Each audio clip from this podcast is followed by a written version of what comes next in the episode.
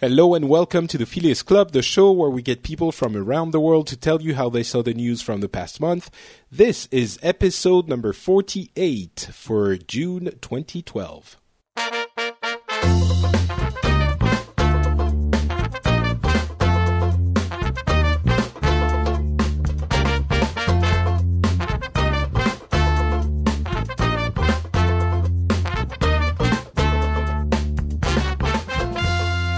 Hello, everyone, and welcome to the Phileas Club. This is the show where we get people from different parts of the world, regular people like uh, you and I, and also serious journalists from time to time, and by that I mean Eric, um, to come on the show and tell us what happened in their part of the world, as well as in other parts of the world of the world. Uh, just one is enough, and uh, how they saw it in the news, in their family, with their friends, what they thought about it. So we get a different perspective on things happening in different parts of our beautiful planet. Um, so today we. Oh, first of all, I forgot to say my name is Patrick Patrick Beja. Oh, I'm so host. close to being the smoothest intro ever. Damn it! I yeah, I actually, you know, I'm getting better though. Uh, that uh, equally smooth voice is uh, the voice of John from the U.S. How are you doing, John? I uh, I'm doing great, and I'm happy to fill the role of the stupid American uh, as opposed to the smart American you're going to introduce. So uh, it's half past six for me in the afternoon. What time is it for you? Half past noon. Excellent. Uh, Eric is apparently the clever American. Oh, don't oh, don't overstate it. I didn't say clever. It- Oh, it's okay, too sorry. early in the show to make that conclusion. All right, so he's another American, but uh, he's from he's living in Paris and on his way to uh, Vietnam, and he's also a resident China and Africa expert. so a little bit all over the map. Yeah, kind of. Um, all right, we'll talk about your uh, upcoming, uh, yet uh, another uprooting in uh, in a few moments at the end of the show. Um, we also have uh, Paul, who's here from Hong Kong. Uh, Yes, and I have a question. If I'm not the stupid American and I'm not the smart American, what does that make me? Well, a libertarian The quiet American? American. yeah, I think that fits. Uh, but you're also our uh, Hong Kong liaison. See, Yes, I, that's good. I said it in the uh, in the uh, appropriate voice. Um, what time is it for you? It is uh, 12:30 a.m. on Sunday morning here. So you're in the future. Do you have Slightly. flying cars? No. Okay. Uh, no, but we do have uh, British police boxes. Oh, that's nice. That's always handy, you know, in case you want to travel to other times and hover? dimensions and stuff. Travel. No, you know, Doctor Who, that kind of thing. Um, Oh, you Americans, you don't get it. no, Actually, I, don't got love it. I just was very, very. I told you I'm the stupid American. Yeah, yeah, that's true. You did uh, mention it. Uh, a newcomer on the show is uh, the very intimidated, I'm sure, Roman from Russia. So a big welcome Hello. to Roman. How are you doing? I'm I'm good, thanks. So, how is Mother Russia? Sorry, I had to do it once. Sorry, I I will Uh, do it. I apologize for him. How's it doing? Uh, what I I didn't even ask you. What city are you in? I'm in Moscow. Excellent. So you get the the news from the heated city of uh, Putin. Well, actually, he's from uh, St. Petersburg, isn't he? He's one of those uh, uh, fancy people f- who's not a real Russian because he's not from Moscow. Well, uh, he resides now in Moscow, so okay, so it's okay with him. Um, all right, so I'm very glad to get a Russian perspective, especially since we're going to be talking about uh, Syria, uh, and uh, you're also going to be um, giving us a little bit of a uh, um, well summary on the situation in Russia in general and uh, Putin's hmm, power play return. Let's call it return. So Okay. I'm looking forward to that. Uh, and lastly, uh, talking about returns, the triumphant return of Mr. Saudi Arabia. I'm back. Oh, wow, you blew my ears off there. so you're back. You're back now, but I'm sure you're, you're, you know, it takes so much work to get you on one of those freaking shows. I'm sure you're not going to be back next month.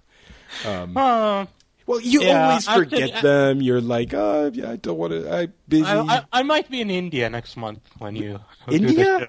Yeah, I'm going to Goa for a, a week long vacation on the beach. Wait, you just told us you were going to go to the U.S. Yeah, for a month long vacation. Yeah, that's on December. Oh my! Wow, you're always on vacation. I You're love the, my vacations.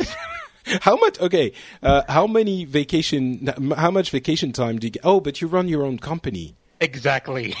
right? right. Of being your own boss. True. Okay, well, fair enough.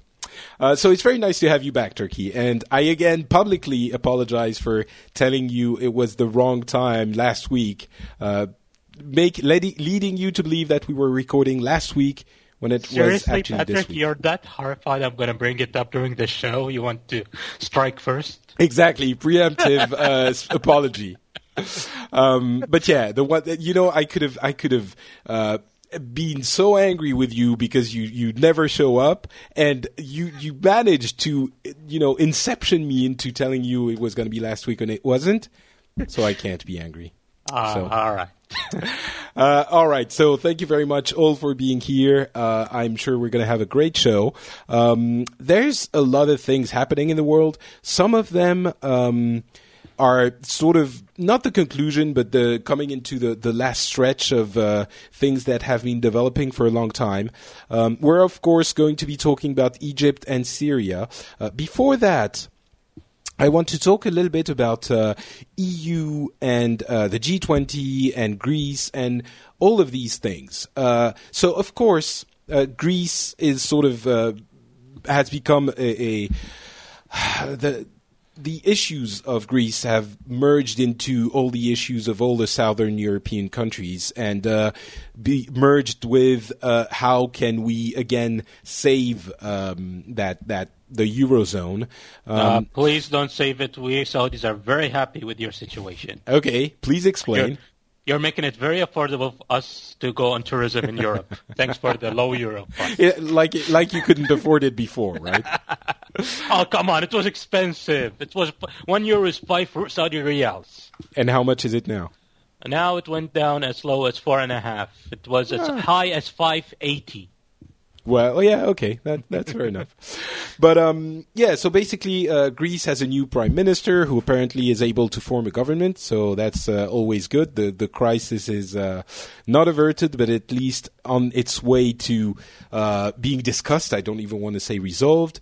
Um, uh, uh, Spain has no more money. Uh, the banks are uh, completely bled dry. People are actually withdrawing their money uh, and storing it in their very safe mattresses or in in Switzerland. I've heard something very interesting um, last a few days ago. The situation for some of those southern countries has gotten so bad that the Swiss banks are now uh, uh, uh, awarding or, or practicing negative interest rates to hold the money of uh, some people. Meaning you have a, a, a minus three, 0.3%, for example, um, interest rate, meaning you lose 0.3% of your money every year in order for the bank uh, to hold it which is you know I, I don't think I've ever seen anything like that ever because the problem is there are there, in some of those countries not in France that's completely the, uh, not the case in France we're doing pretty well or well for now um, but so those countries have so little faith in their banks, which could collapse, uh, that uh, they don't know where to put their money. Like literally, are you going to, you know, withdraw it and have it in cash at home? Are you going to buy gold? It's, uh, uh, you know, something that I didn't think would ever happen again. Um, how, how do you guys see the situation? Let's start maybe with the the one actual journalist in the in the band, uh, Eric. You you also um, you're also with uh, France 24, which is a real uh, news uh, channel on TV. for another another three days. Oh, that's right already. Oh uh, yeah, I- no. I mean, if you look at the situation in Europe, you know, you um, there's there's an enormous reason to to be concerned. Obviously, you know, it's funny because the Americans, you know, in the political system, in the election. Uh, campaign, they they kind of cast Europe as a single entity. You know, you hear Mitt Romney talking about, well, we don't want to go down the path of being Europe, and and that's really a huge mistake because you know, as you just talked about, each of the countries has very very different situations. I mean, you look at Italy and Spain, you know, up until last year, you know, on the on the on the on the fiscal side, on the government side, they were doing very well. They were, in fact, they're in better shape than the UK, even than Germany, and even the United States. It's the banking systems that's been running into problems. So.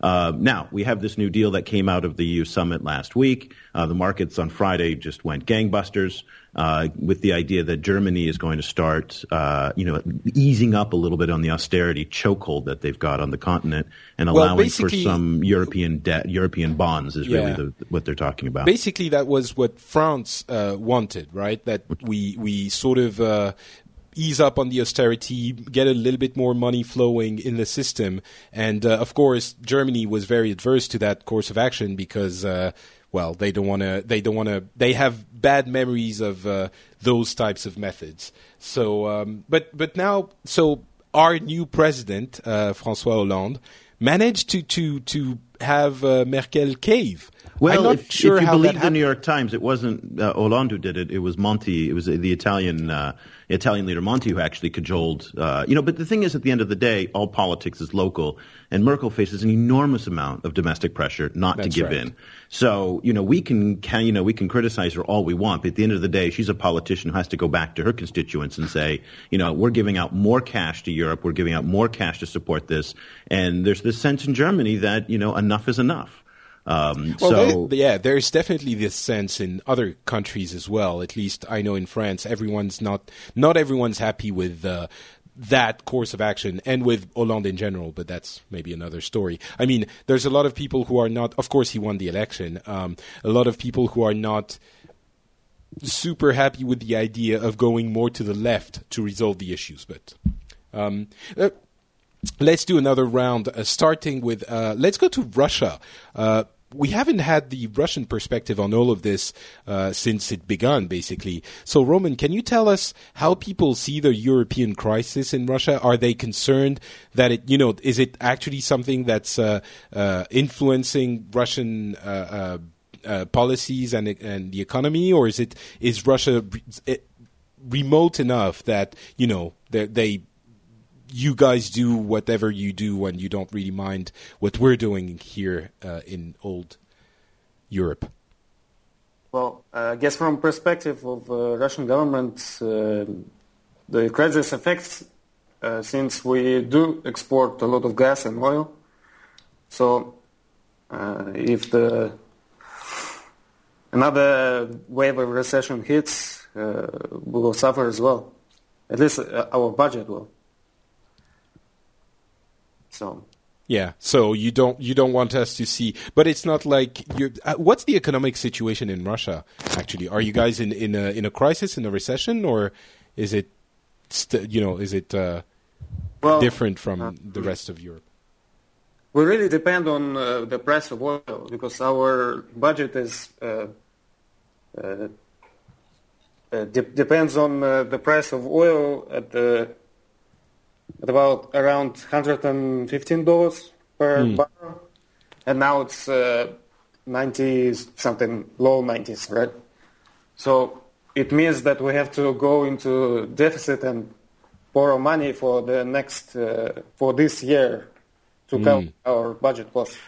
Okay, I see. So it's not it's not all smile and giggles in uh, in Russia either, as well. You know, for oil and I guess other reasons too. Um, Asia, Paul, you're now Asia. Okay. Are we playing Risk? You know, that, I, that, that's a nice I way be to Australia? think about. No, you have to be the U.S. What am I? You're the Arabs in general. You're you're Oh. all of Arabia. That's Oh, you know all right. who you represent. Um, no, but seriously, I mean, of course, you're from. Uh, But that's not fro- much. you know- That's only 400 million. Yeah, that's okay. I think Yeah, but can Asia. Asia gets all the Indians and all the Chinese. That's that's true. That's a lot of people. uh, but yeah, so from Hong Kong, uh, uh, more specifically, uh, EU uh, issues and hopefully uh, sort of on our way to resolving those issues. Big deal, not a big deal. Well, it, you know, China, China and Hong Kong have been somewhat isolated uh, from from events. They haven't really trickled over. I mean, I think uh, one of those statements President Hu made a couple weeks ago, he said that the euro debt crisis was an issue of uh, general concern, basically. Um, Very nice I- way of phrasing it. Yeah, I mean, th- th- their their projected growth. I think I was reading, I think it was in Time magazine, an article a couple weeks ago. They said it's down. Uh, it's not as strong as it used to be. It's I think it's down like eight percent, but it's still better than a lot of other places right now because of everything that's going on. Um, so they're kind of taking sort of a wait and see attitude. I do think they they seriously want uh, the euro to stay somewhat strong though, and to be able to continue buying, uh, you know, all the stuff that China is exporting to them. Obviously, Yeah. um, in terms in terms of Hong Kong, I mean, the, the deal that was just brokered made uh, investors over here happy, and the, they reported that the uh, Hang the Hang Seng uh, was up, and that was really the big news. Um, so if it affects the Hang Seng here in Hong Kong, then it's it makes news. Otherwise, it's just kind of put on the back burner story wise. I have to say, um, in France, it doesn't really feel like we're super happy about it. Uh, just to get, you know, the the listeners a, a feeling of how we're we're viewing the problem at this point. Um, it feels like we're trying yet something else, but we've we've given so much money to everyone that was in trouble um, that it feels like yes, they still need more, and they're saying uh, when I say they, it's not just the countries that need the money, but also the the, the leaders of the EU uh, countries.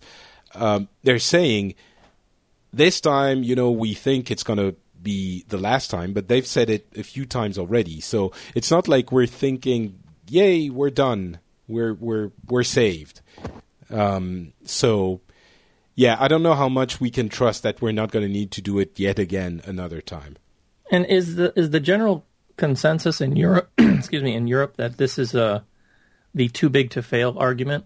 Yes, Yes, they definitely. can't let these No. places fail because it'll cause a chain reaction that will ultimately be bad for everybody else. Well, basically, especially for for Spain. Yeah, for um, Spain. Greece, they said. I mean, Greece was, was, was okay to fail, but Spain and Italy are too big to fail. Yeah, exactly. I mean, if if if Spain explodes, then you know it's very close to everyone else, and we'll we'll get showered by the debris. It- So and, well, it's even. I think if Spain explodes, it's going to take everybody with it. It Oh, takes yeah, the, of course. it takes the entire global economy down with it. basically, uh, there are a lot of smaller countries in the EU which we could you know part with, not part with in the sense that if they don't work, we can. um, but Spain, it's one of the major. When you think about Europe, you think France, uh, Germany, Italy, Spain, uh, and the UK, which has that you know little special place in the corner. Uh, but they, these are the main countries. So if Spain fails, uh, or Italy for that matter, it's a big problem. Uh, sorry, Eric, I kept. Yeah, no. If. Spain fails, and I don't think there's a, a sense of this that if Spain fails, it takes down the euro, and if the euro fails, it takes down the entire global economy. I mean, it's that simple. Um, and I don't think there's that sense of gravity uh, outside of Europe. In Europe, we feel it. I mean, there's 25% youth unemployment here in France. Uh, Spain has upwards of 50% youth unemployment, 25 to 30% overall. I mean, they're in depression in Spain. So they feel it, but that sense of urgency just isn't there uh, particularly outside in, in the rest of the world. But even you can see among the leaders, there's not that sense of urgency. They're just not compromising. And they, they keep coming one summit after another after another. And, you know, they walk away with these tiny little measures. So that's a cause for concern is that the political will just isn't there. Uh, John, uh, does that factor into the, the debates and discussions uh, in the U.S., or are you too busy talking about, you know, important things like? I- uh, go ahead. What, well, what's important to us, No. Patrick? Tell like me. like To- Tom Cruise breaking up with his wife. Oh, he did. what? Yeah. Wait a minute. Stop the show. Divorce in New York. yeah, you guys didn't hear there. There's apparently this conspiracy too that every wife he's divorced from has been 33 years old at the time of divorce. Must be a. Scientology thing. Yeah, probably. Uh, All right, keep going. So uh, yeah, so Tom Cruise. Now, um, I, from from my perspective, the conversation seems to be mostly about how little is actually happening, uh, and so it it just it, it keeps coming up, but it's not like it almost it's a, it's a weird catch twenty two. I think for us here, it's we're not making a big enough deal out of it, but it's because nobody else is. So What do you mean nobody else? what I mean is, is like nothing. They're not like getting anything done. Like it, you know, we come out of the summit and really, what what do we have to show for it? The mark went up a little bit. We've made some, you know, some promises have been made, but uh, I, from our standpoint, I believe, I think even Obama came out and said like we need like something to actually some real reform happening, and we're not seeing any hmm. signs of yeah. it. Well, see, I that's I think- think, part of the problem is that what I think Americans don't appreciate is there's entire restructurings of the economies here. I mean, they are Yeah. slashing everything here. So this idea of this perception, and you're right, it is a perception in the United States, and it's a it's a wrong perception that nothing's happening. They are cutting services left and right, things that were In sacred to. Europeans. Yeah, but even and it's coming in France. I mean, it's coming very very soon here too. But the southern zone, you know, things, you know, there are food lines in Greece. They're cutting healthcare in Spain. They're cutting, you know, all in the effort to reform the economy.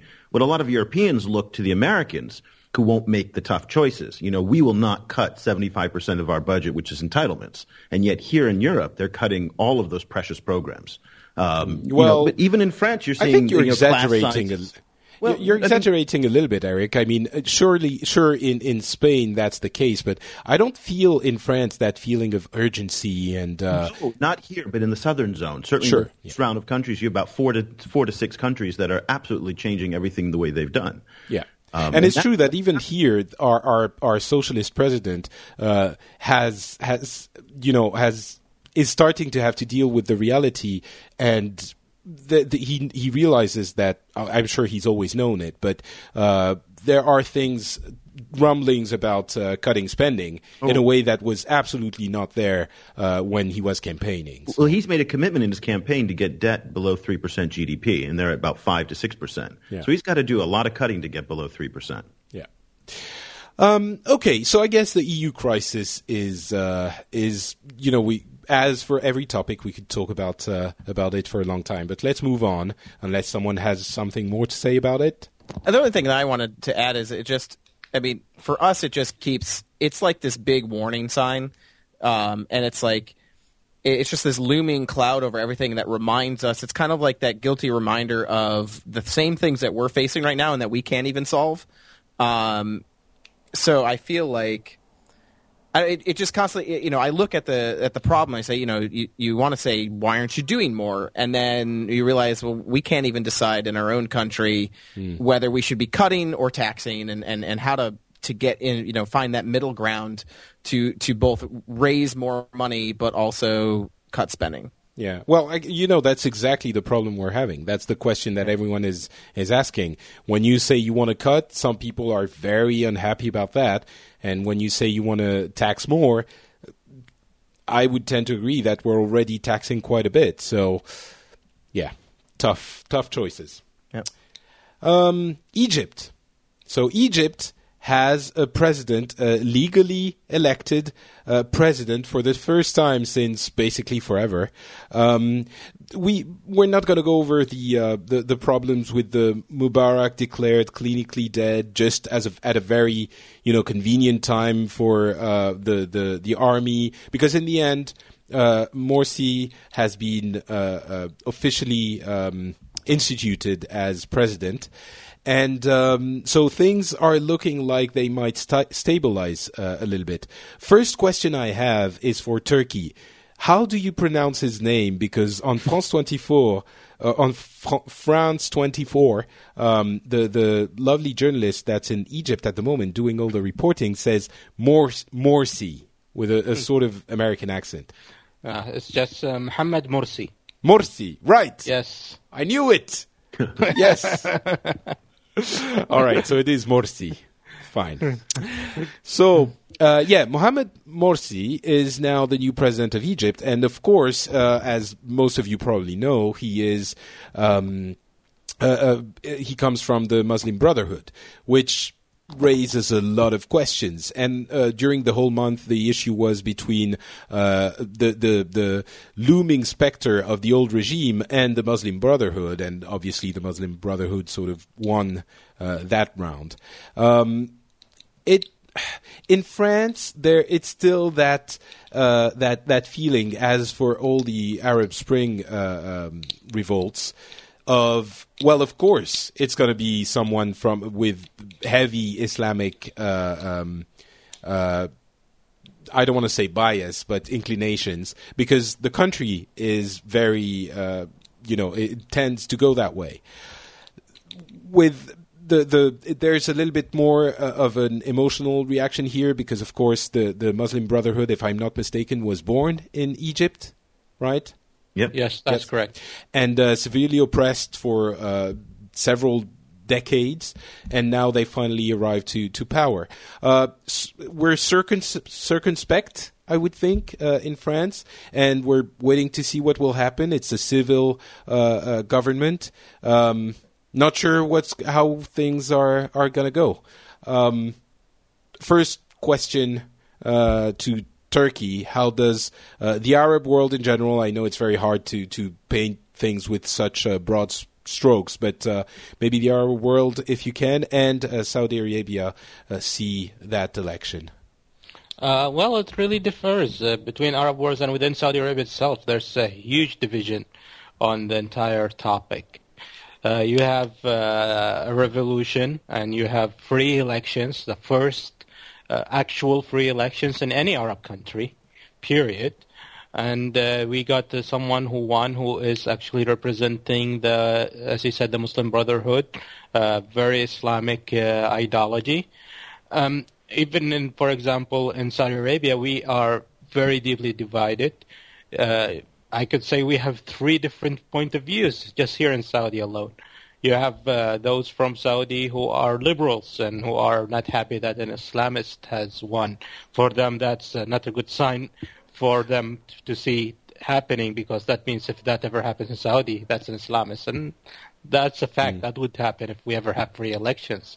Uh, you have the Islamists who So, are so you happy. mean those those liberals who are not uh, satisfied with the current uh, state of the country of Saudi Arabia itself, right? Who would want Yes. to be to have a more uh, open um, society. Exactly. Okay. Exactly. Those who demand free elections. Hmm. And I'm thinking, and, and they're definitely rethinking the whole concept of free elections right now. Uh, you have those uh, Islamists who are happy that the Muslim Brotherhood won, that represents that their ideology is winning. You also have Islamists who are pissed and annoyed that the Muslim Brotherhood won, uh, which is mostly from the Salafis. The Salafis, uh, uh, many of them believe the Muslim Brotherhood as uh, an extension of Iran and do, don't approve of the Muslim Brotherhood and consider it a disaster that one of them won the elections in Egypt. So it's it, uh, and this is an, uh, something that you'll find in most Arab countries. There is a, huge division. It's uh, uh, you, for example, you have the head of Dubai police, uh, uh, who is a complete idiot in my per- personal opinion. Uh, Who, who- isn't a complete idiot in your personal opinion, Turki? Oh, trust honestly? me, this guy. No, if you ever read his tweets, you'll agree with Okay. me. Trust me on this one. All this right. guy wants to ban Facebook. He wants to put cameras in everywhere, even in in hotel rooms and everything to monitor everybody and control everything. Okay. Uh, he has a Twitter account. Uh, Okay. he posts regularly on it, and as soon as the Mursi won, he posted, "I will never salute uh, an Ikhwani." a what? uh, an ikhwani. Uh, that's a way to say in uh, Muslim uh, brotherhood. oh, okay. So in Arabic, an ikhwani. I will never salute an ikhwani. And uh, it was uh, the, uh, Egypt. Egypt got so pissed off they actually called the ambassador of United Arab Emirates to explain that. Okay. And uh, and let's be honest, that idiot would salute Morsi if Morsi visits Dubai, whether he likes it or not, because it's not an option. Yeah, obviously. Yeah. So, Okay. So it seems this it seems that opinion. it's very divided. It's very there are horrified Hmm. people, there are happy people, and it really depends on who you talk to. Then you have Sure. people like me.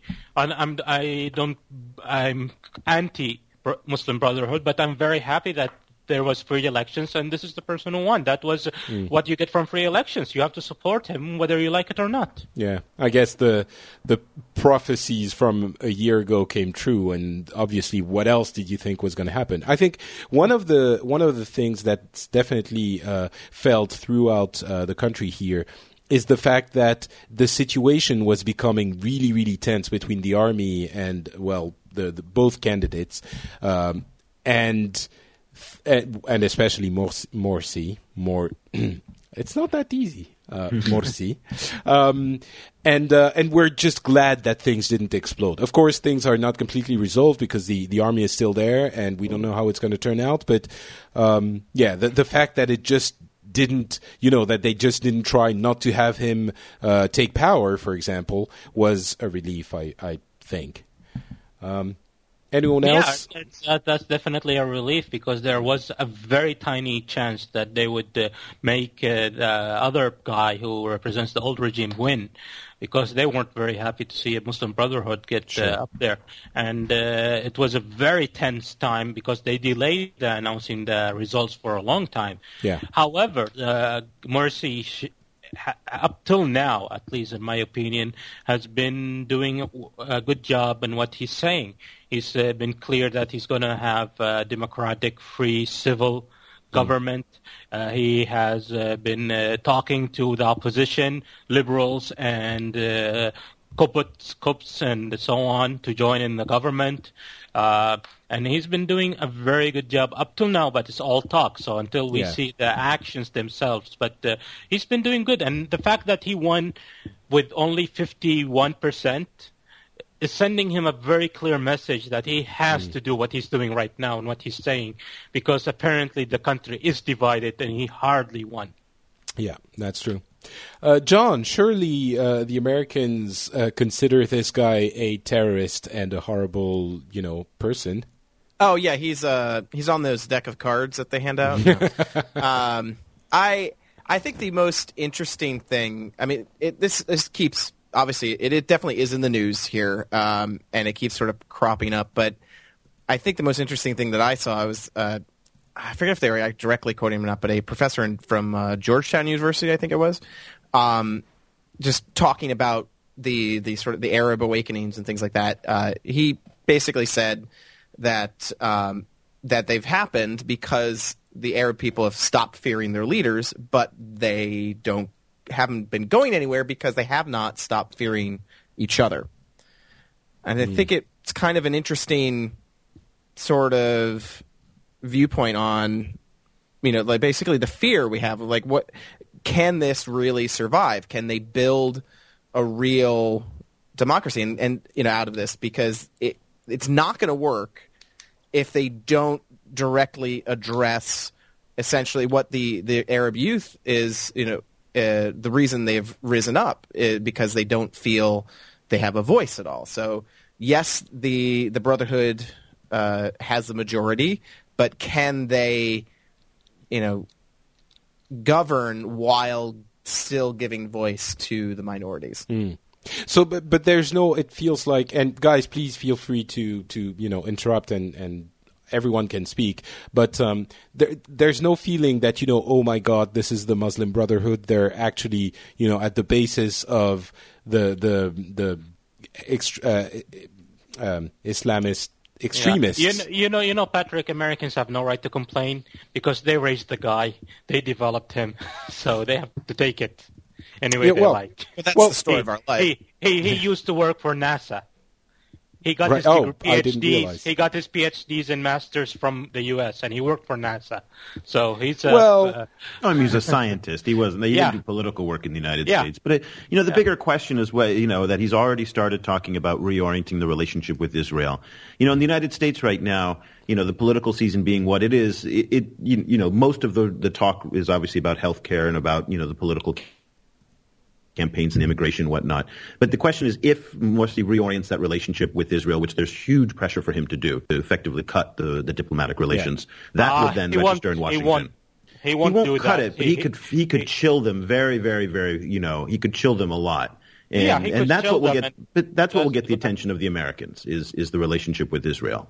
Um, you know, but the other big question for the Americans is, you know, we we support the the Egyptian government to the tune of 1.3 billion dollars every year. And will there be diminished political support in the United States to keep sending all that money over to uh, to, to to Egypt? At this point, they're keeping it up. You know, the payment went through about three weeks ago for the next tranche. You know, but then about three months, there's another payment due, and Well, so these payments are uh, becoming more public now. In terms, which is we never talked about. You know, the payment cycles to the Egyptian military, and yet Yeah, I don't think now. I heard about. I don't. I'd never heard word one about you know how much money we provide Egypt Yeah. uh, until uh, until last year, uh, and yeah, it's and- starting and to come into the that's a very discourse a good thing. bit. It's a good thing that it's actually out there, and it's something that we can we Mm. can talk about. I guess there's there's definitely that feeling that um, you know he can't. The main source of income for Egypt is tourism, uh, and since there are now free elections, uh, free and you know actually effective elections, if he gets too far in the uh, uh, extreme Islamism, Islamization of the country, uh, surely that will affect tourism, and that means the population is going to be unhappy because they don't have any income. And if he goes too far, the U.S. and others are going to stop, you know, helping out. I don't think he can become extremist unless he wants he's to already plunge. his- said you can wear bikinis and drink a beer in Sharm el Sheikh. Yeah. So he's already come out and said that to protect the tourists. so that was the most important thing. We're good. Okay, we're safe. it's really weird that tourism is the big thing that came out of this week. Like even the the G20 summit, they're like they made a statement saying, you know, hey, you know, I'm so glad that uh, that we're supporting tourism, you know, in this process. Like what? Like why? This is the you know a huge global eco, you know uh, Well, economic no, I issue. mean, t- tourism is incredibly important to, to Egypt. You know, it's it's not money. just bikinis, but it's it's actual, um, you know, the economy of the country. If they don't have that, um, Yeah, and they are very. Uh, the tourism is, is disastrous right now in in Yeah, Egypt. obviously, and, yeah. and, and and it's as simple as just looking at Saudi Arabia. Saudis used to travel to Syria, to Egypt, uh, to Lebanon. Uh, Lebanon, Syria, and Egypt are almost deserted from Saudis, and there's Yeah. about almost over uh, t- uh, maybe two million Saudis travel to these countries for summer vacation, and they're Mm. empty this year. Roman, in in general, uh, again for this thing, we we haven't had the Russian perspective. Uh, so, can you tell us about Egypt, of course, but about the Arab scream, s- scream the Arab Spring in general? Um, what was the feeling in the Russian population? Was this a, a daily concern when it started happening? Has it remained a concern, or has it, you know, s- sort of faded away uh, with all the other things that have been happening in Russia? Well, uh, when it started, I guess uh, the Ru- Russian media has been feeding that it's all uh, a conspiracy, that uh, Americans have uh, paid protesters, and uh, it's all ignited the whole.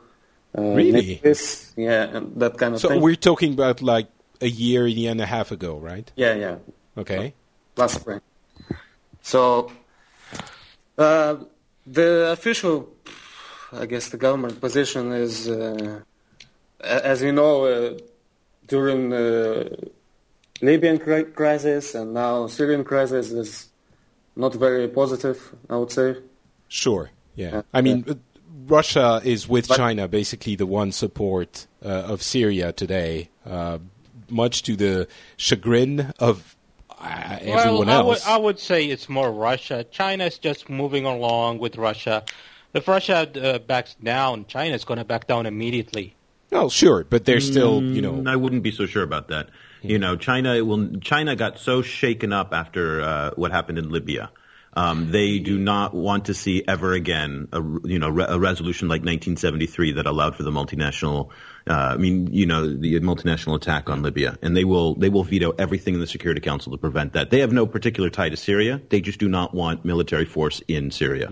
Yeah, maybe not military force, but, But- definitely not support the uh, regime. No, no, they're not supporting the regime, but they are going to block any multinational effort. And that, Yeah. shouldn't be misinterpreted as them supporting the regime. They're protecting their own self-interest. So the the rationale there is the rationale rather is that you know if things start happening left and right in that fashion, then maybe one day we'll see that happening for us and we'll get invaded. Uh, Well, yeah, don't- they don't because you know there's a lot of issues that the Chinese have that the international community doesn't like, and there can you know whether it's Tibet, whether it's Xinjiang, whether it's human rights and whatnot. And the last thing they want to see is a mobilization at the UN Security Council for uh, a condemnation and potential military action in China. As far fetched as that may seem, that is one of their yeah. concerns. I, It- it this is really far down the line thinking, right? I don't think anyone would seriously expect, you know, the, the, the Security Council to actually, you know, go that far with China. It seems. Uh, Well, you know, Taiwan they are- they are flexing. too. Yeah, the Taiwan's out there, and you've got the uh, the island disputes that are going on right now with the Japanese, the Taiwan, the Vietnamese. Taiwanese, and the Philippines. And you So know, China's now locally it starting might- to flex its muscles. Yeah. And you know, the U.S. has already had some military response. I think they've uh, established, uh, they've upped a base, or they've established a new base in Australia, and uh, you know, they're they're responding in kind. And, and I think Eric's right that this is really, you know, nothing to do with Syria. It's they're they're just looking out for their own self interest because they don't want the UN using these same policies on them at some point in the future. So we're, we're, we've started talking about Syria. Uh, let's go there. Um, I don't mean let's go to Syria. I, I mean let's actually talk about Syria. Um, yeah. So uh, what I marked down in my notes was: Is the UN starting to be fed up? And it definitely feels like there's appearances to keep, right? When you're when you're negotiating, when you're uh, talking, even to Assad in in Syria, you still have to say, you know, we're hopeful the talks will bring about something positive in the end, and blah blah blah. And you have to. It's diplomacy, right? Here, it's the first month that I started feeling. Actually, they're not that happy anymore. It seems like they might, you know, be fed up or give up or something, and maybe that might open the door to something else because uh, the Syrian uh, repression uh, has been so violent in the past few weeks that it's almost become very difficult for anyone to argue that we shouldn't do something about it. Anyone except, well, Russia, that is. But there's and not much they can do about it, and that's the big problem. I mean, what what are the options available short of a military intervention, which really is probably and not that's going to happen? that's and that's why they're using Turkey right now. Turkey, and uh, that's where they're trying to irritate the Syrians to do a mistake, like uh, putting a Turkish uh, plane down and irritating Turkey, so Turkey can go in to protect its own interests. Yeah, they, they did that, and look what happened. Turkey was like, well, you know, sometimes we. Go Oh no, the no, place no, no! Oh, no, they came out aggressive. strong. No, they Yeah. came strong. Yeah, they said don't do that again, or we're going to Yeah. kick Yeah. your ass. Right, but next time you'll be. I don't know. I I didn't feel that was incredibly. They could have.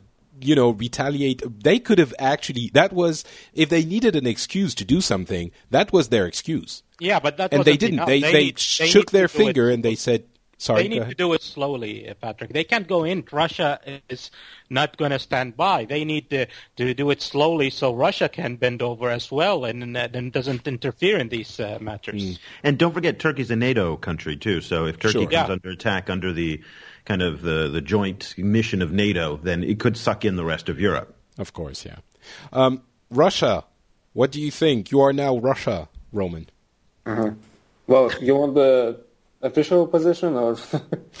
well, give us both. Let's let's do the usual. You know what the maybe not official, but the the feeling in the population in general, and then you you can tell us what you what you think if you wish to. well, I, I guess those that are concerned about Syria, the situation in Syria, they do want uh, Putin to back down and uh, uh, Security Council maybe to interfere in, in what's going on there. But um, I don't So know it- how, how would you do that.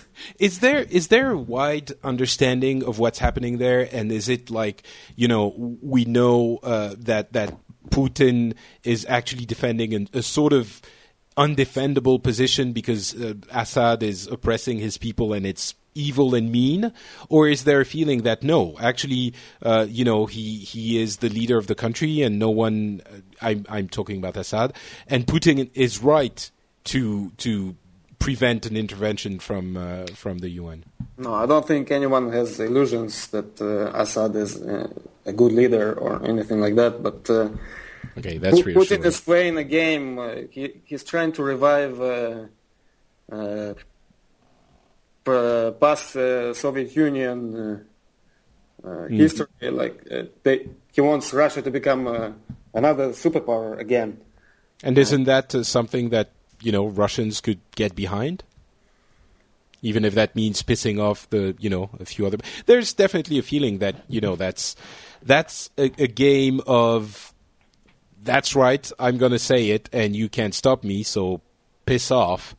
Even though it's not maybe the best position to be behind, but that's one of the ways that Russia can affirm itself on the international scene. Is Well, that not It, it doesn't do any good to Russian people. I, I don't know what's the benefit there. right? Well, So, having Russia be uh, given some consideration, well, it's already there, but uh, right? it we're not on the side of good, unfortunately. So, there, are people unhappy with uh, with Putin's uh, stubbornness on that on that uh, particular issue? Well, I can't speak for everyone, but uh, No, but you know, the, the, in general, the the yeah, I think they are. Yeah, I think it's it's it's quite unfortunate what what, what uh, Putin is trying to do. So, is there a feeling that you know Putin is doing this and uh, uh, maybe not understanding why he is doing this? Like, is it okay? Just back down already. We don't care. Well, I guess he's trying to cling to uh, our old allies uh, from uh, Soviet times. And There aren't that many. Uh, Syria, China, uh, used to be Libya, and uh, few others. Yeah. Yeah, I guess.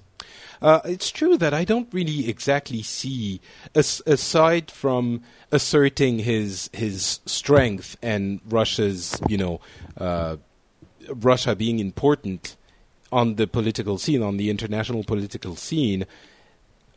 Is there other economic interests? Is there a reason why he would not want Syria to to fall um, that I'm not seeing? Well, the we do export. And I'm talking to everyone here, Roman, of course, but Yeah, uh, we do export arms uh, to Syria. And yeah, sure, but We have uh, some old Soviet, Soviet uh, from Soviet times base, military base. Mm. yeah, that's been hotly discussed. Actually, the the fact that uh, Russia sells arms to the regime, um, but it doesn't seem like that would be enough to get on the ba- bad side of every other country in the world. Um, I think Well, part of it also is to, uh, to it's an it's a lever against the United States.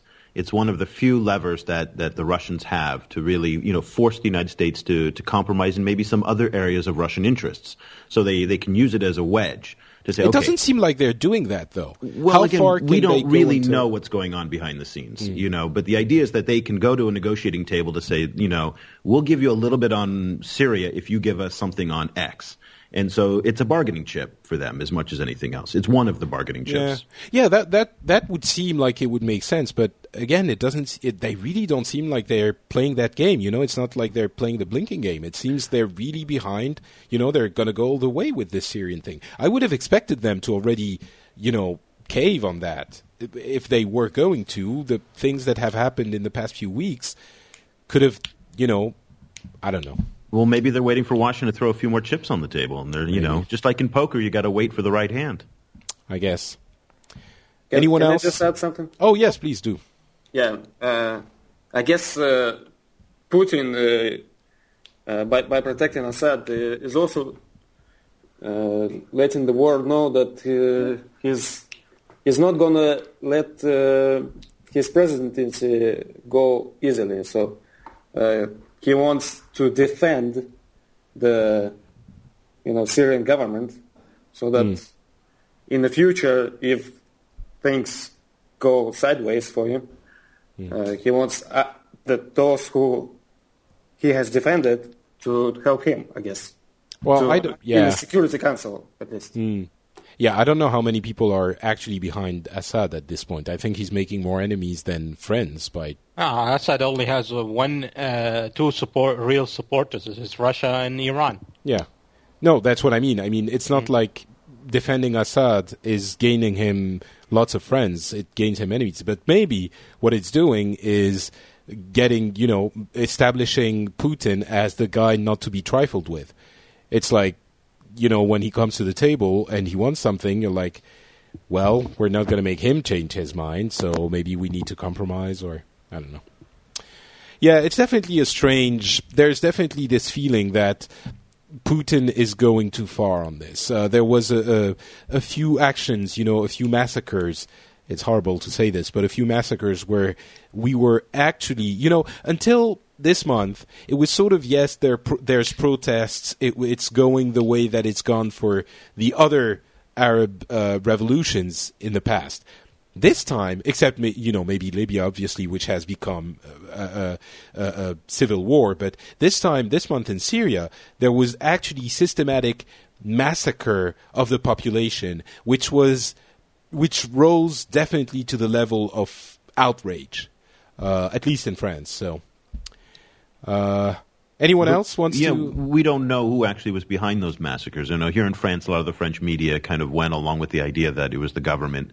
Uh, that Yeah. was it. But part of what you're seeing in Syria is this breakdown of control. Old scores are being settled. Um, so it's not entirely clear who, who was there. And so I think the media was very, very quick here to jump to a conclusion that this was the government that did it. Oh yeah, absolutely. Here it was no question. You know, it was the government. The government says it's not them, but we know it is. It's basically the story we were. uh, Yeah, Well- they didn't. well, they didn't have you the could- proof, though. That's the thing. you, Yeah. you could you could look at it from the way we looked at it here. We looked at it. We blame the government. Whether the government did it or not, the government should have protected those people. So we blame the Mm. government either way. Sure, yeah. But it's not the same thing if you blame them for not protecting the people and if you blame them for actually killing them. Yeah. You know? Yeah, that's true. But this, at the end of the day, it is the fault of the government. So that's Yeah. what. And and Oh yeah, no one's saying one- the government is nice, Yeah, you know. one thing that uh, uh, I don't know if I mentioned this before, Saudi Arabia uh, surprisingly has been with the revolution from the start, and this is the first time uh, that Saudi Arabia has has supported the revolution uh, from the start out of all the Arab Spring revolutions. We pulled our ambassador long time before Europe did, and uh, we kicked their ambassador a long time before Europe, and so on. And so it's it, it's a really interesting situation right now for us in Saudi regarding Syria. Do you have people who are supporting Assad? Uh, nobody would dare here in Saudi would say right. that. Okay. The majority of the populations are hugely anti-Assad. If you go out and you tell people in public you support Assad, you would be beaten. Trust Yeah. me. There, it's it's so bad that actually a few restaurants here in Saudi Arabia almost went bankrupt. Uh, restaurants that served Syrian food and uh, Iranian food because rumors came out that they were supporters of either the Iranian government that supports uh, Syria or they were supporters of Hafez al-Assad. That's Uh, one terrible. one huge restaurant almost went bankrupt in just in one day because people uh, distributed the false picture of the inside that they had the picture of Bashar al-Assad on the wall, and it turned out to be a fake picture. Oh my god, that's terrible. yeah, so it's uh, it's it's uh, Saudi Arabia is very anti-Assad at the moment, and the population is very anti-Assad. All right. Uh, anyone else on Syria? Nope. Paul is silent, but that's usual. Uh, John is not speaking. That's less usual, but I guess it doesn't. Uh, I, I mean, it's you know, I I don't know what else needs to be said about it. It's a horrible situation. Uh, there's a No, lot but I of mean, it's- political posturing. it's it's And- it's affected. Uh, I'm sure Pat- the discussions Patrick, in the U.S. Right? harassing. Yeah. Okay. Let's move on. He's he's busy reading about Tom Cruise and Katie. More Actually, important. I'm, I'm reading things, about this weekend's hottest club looks. In Yes. what? All right. Uh, someone wrote on the um, on the uh, on the notes. Uh, China sends a lady to space, and SpaceX sends a dragon. I'm, I Yeah. don't think I wrote that, but okay, Paul, that was you. Yeah, I, I threw that in there. Um, it's a little bit of the, the, the space nerd in me. Okay, uh, got a no, little bit excited about about some of the news going on. Um, and so basically, in the past month or so, you've Uh-huh. had uh, two very interesting things going on in terms of space and space exploration. Um, in states, you have SpaceX uh, sending their their Dragon uh, module up, and Sorry, Paul, you were telling us about uh, ch- lady dragons in China. Um, yeah, so as I was saying, um, uh, this news is significant in part because uh, the first female astronaut from China got sent up, Major Liu Yang. Um, and uh, part part of the reason why they've been talking about this is the selection process said that uh, female astronauts in China had to have been married and had to have already had children because they're afraid that somehow if they send up a young woman who's not had children yet, that will somehow affect their fertility and their ability to be a mother uh, Wow. in the future.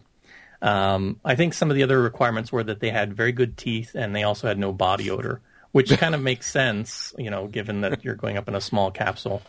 Um, but there has been some discussion as to why China is not a part of the International Space Station and instead are doing their own thing. They're, they've got their own sort of uh, modules that they're putting up and they're sort of kind of going it alone. And some have speculated that they're doing this because they want to prove that they can. Which would Um, make so the sense.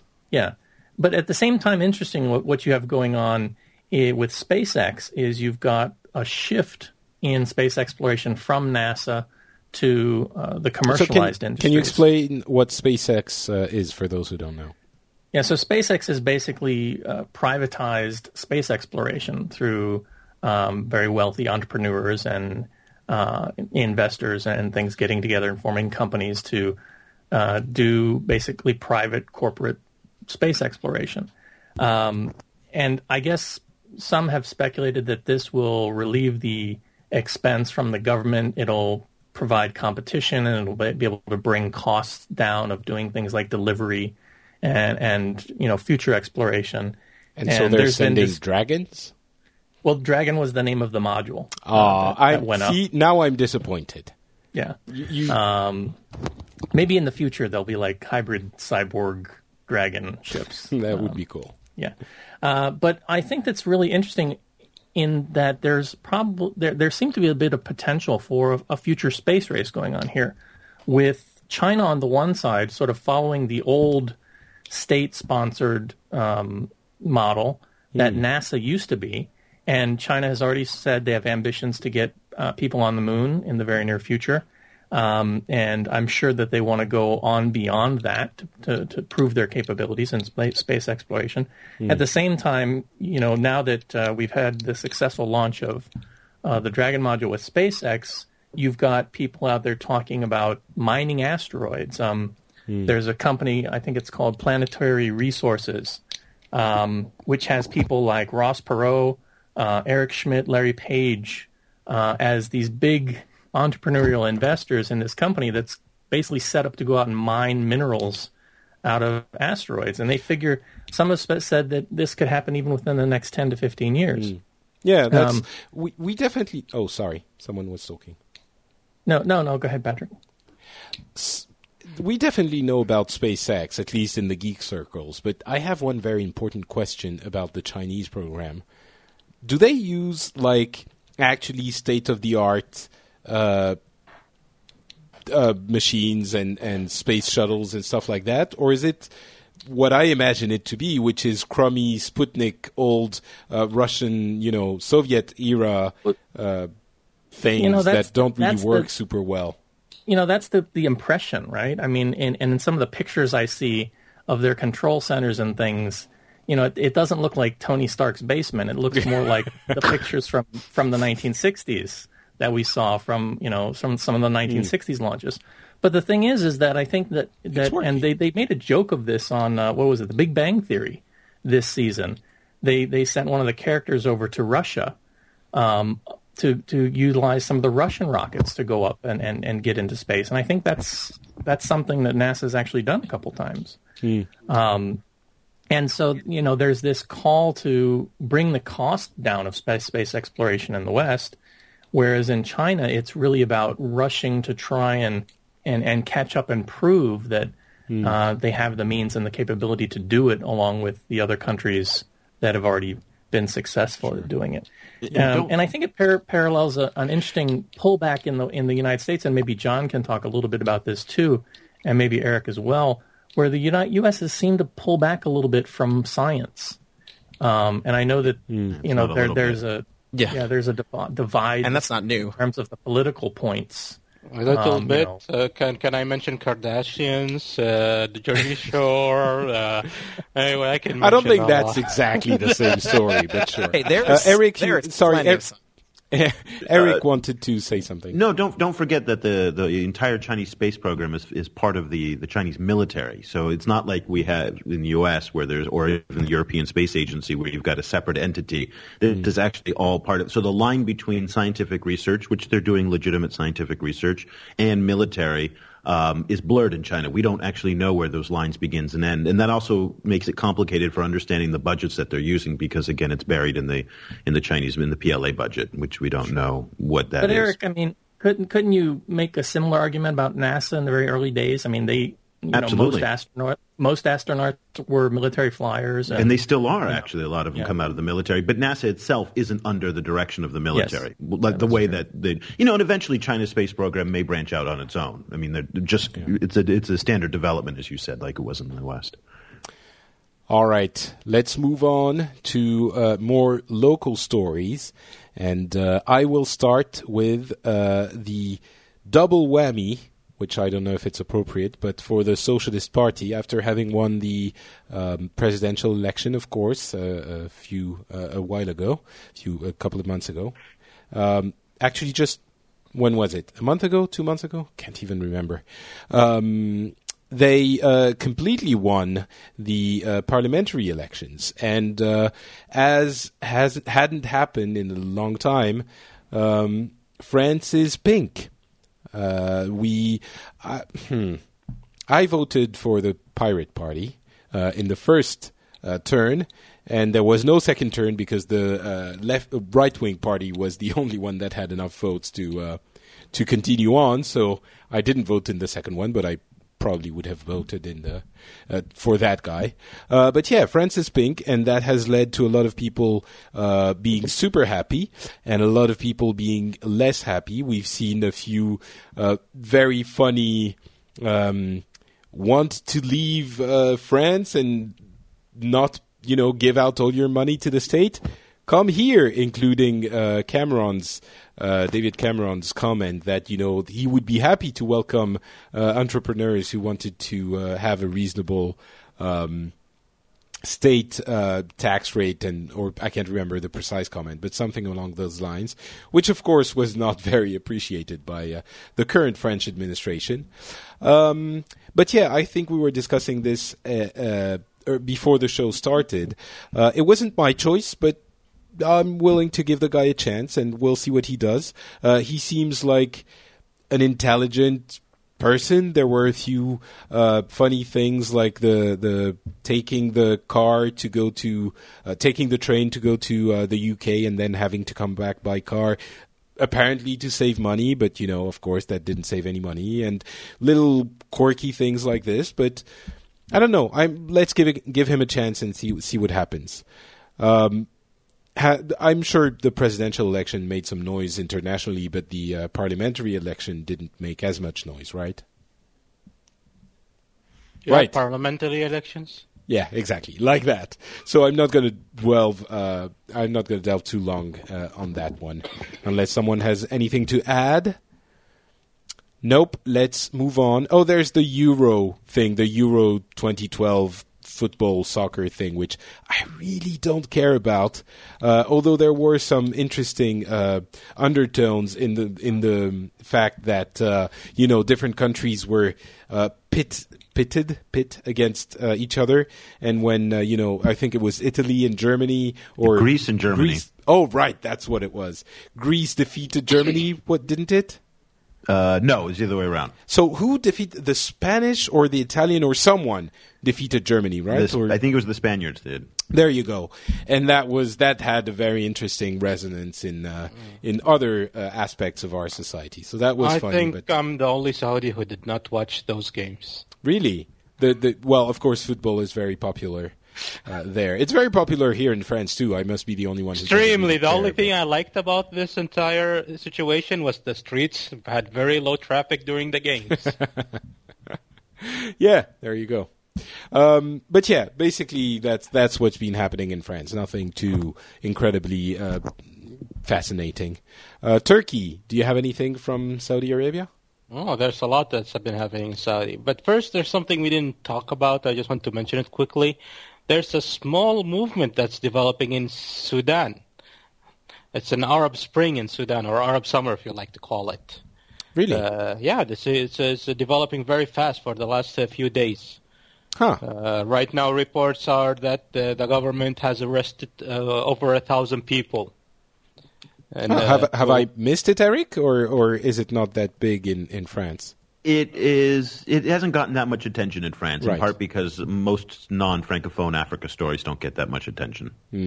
But that that would be really huge because Sudan is obviously has been very troubled in the past few years, and we've heard a lot about uh, Mali, but not really about Sudan. One one of the angles on this story is the fact that because of the, the dispute with South Sudan, the oil has been cut off from South Sudan to North Sudan or Sudan proper, and so they don't they're they don't have any money coming in, and so as a result, they've been having to cut. Uh, you know, schools and, and tuition fees and all these different programs, and so you're having students going out onto the streets who are pissed off because they're not getting the government support. So, well, didn't it's South Sudan vote the uh, secession? Well, they've already broken off, so Yeah, exactly. country, but they're they- the they're they the ones who wanted to break off, right? They, they yeah, were, but they did, but, but, they were linked to Khartoum oil. is having problems. That's right, because because in Sudan proper, there's very little oil. All the oil's in the south, but all the refining capacity is in the north. So Oh, right, South. Sudan is sitting on the oil, but can't refine it. So they're trying to build uh, pipelines out through uh, through Kenya and through other Eastern African countries. Whereas in, in the in Sudan itself, if there's no oil going through for refining, there's no money coming through, and with no money, that's what's leading to these problems right now. But- Probably a little early to call it a spring. Uh, there's a lot of dis- there's a lot of disturbances, much more than you've seen in the past. Um, but it's something to keep an eye on, definitely. But uh, didn't they think about this before they broke things off? Didn't they realize, you know, we don't, we can't refine our our Well, petrol? they were fighting pretty aggressively, so there wasn't a lot of thinking going on. So this was Right. this was war. You know, war breaks up countries. Thinking doesn't. oh, that's that's actually And, that and, that's a and very plus, they could they could still think if they want to sit at the table, make an agreement, and keep on doing what you used to do. But they are fighting and they're refusing to agree on anything. Wasn't also it's the, the South broke off, and it's the North that's having the problem now. That's right. Yes. So it's it's it's the South th- thought it through and said we don't need you. Well, the South is having problems, but it's not uh, political, but uh, economical, because Yeah. they uh, they can't refine the oil. They still need to build a system to, to take care of that oil. All right. Um, okay. All right. Other Saudi- than that, Saudi Arabia. Let's see. Uh, our crown prince died last week. That made it. I- I was surprised at how much noise that made uh, in France. We, Uh, it, it was actually everywhere on the It was a big story here. Yeah. It's it's big for a number of reasons. The the, the uh, past crown prince was a huge uh, right wing supporter, an Islamist supporter, and he's the, was the head of the Ministry of Interior, Ministry of Interior. So uh, his death does change a huge balance of power in Saudi Arabia. Um, so it, it was a huge, and, and plus it was a complete surprise. He was all true. He was kind of sick, but there was no, he wasn't really sick enough that the people would expect him to die. He he died uh, of a heart attack. Okay. So it was a complete surprise to everybody. Even here in Saudi Arabia, we were completely surprised when the news uh, broke. So that kind of, of character who's uh, very right wing, as you're saying, um, is there still, even with his opposition, uh, he's a member of the right of the royal family. Is there a, rev- a reverence? I'm not sure that's even a word in English. Uh, you know, respect and and uh, uh, sort of a solemn attitude when he dies, even in the in his opposition, or is it Yeah, you know you don't even care? Okay. Yes, of course. Everybody, uh, for us, it's uh, uh, we have a saying here in, uh, in Saudi. Well, not all Saudis follow it, but the ma- huge majority of Saudis follow it. It's, it's uh, if a person died, he's dead. End of story. Just wish him mercy from God because now he's in God's hand, and there's nothing that we or he can do about it. Okay. So, so it was a huge news. So we got a new crown prince now. Uh, which is his uh, the brother of the ex crown prince, last crown prince. Uh, we are, and uh, the other thing is this crown prince died only eight months after the last crown prince died. So, and we have a very aging uh, royal family in uh, which is in power. So, the, it's kind of uh, problematic that the crown, two crown princes died in uh, during the reign of one king. Is there a fear that this might bring unrest if the royal family ages too much and you know starts showing weakness or? Uh, it it is a problem because uh, and people are worried because people would like to see uh, that the, uh, the entire uh, system of uh, being king and uh, to be moved to the second or third generation of the royal family because the, all the current generations are very old. They're all over uh, 70 years old. The king is about, I think, almost 90 years old right now. So we have a very old. The crown prince is about, I think, uh, 79 years old or Wow. something okay and uh, and so on. So we really have very old. They're very old, and it's uh, uh, with due, due respect to all of them. I it is kind of sad, and some people would think it's funny that when you see the pictures when they are gathering, you see a lot of old people. It's like you're looking into an uh, old uh, people's home. So, Okay, yeah. and we really need to move to the second or third generation. I think even the second generation is old, so maybe the third generation is the yeah but there's there's no quote unquote legal basis for this right uh, there is a new system that should start after the death of the current king, uh, which is uh, that there would be a committee, a family committee that gathers and and elects decides three. who the next Yeah, the, they get three names, and then they pick out of the three names one to be king and or and crown prince, and those would be uh, the, the descendants of the unifier of the country, the creator of the kingdom, King Abdulaziz, whom his sons have been king until now. okay So all right uh, that's that's the biggest news. Otherwise, we have some news about uh, women working in uh, supermarkets as uh, cashiers, and uh, the Islam is being pissed at it and trying to stop that. Women selling uh, now working and selling women's underwear. Believe it or not, in Saudi Arabia, men sell women underwear until like two months ago. So, women, but how does it work? Again, I thought you know the the Sharia was uh, applied very strictly. How can they even work? Uh, depends on you on your view of Sharia if you, and uh, the view of how the system. Right now, the system is that they work in places where they deal mainly with women, and some of them they even close the shop and make it only women allowed access. Right. So it really depends on where you go. In- and in Sharia and overall, if you actually do look through Islamic history, women always worked on the uh, in the market through the days of the Prophet and after. So Hmm. women have always worked. It's just the concept. And then you have to look at it another way.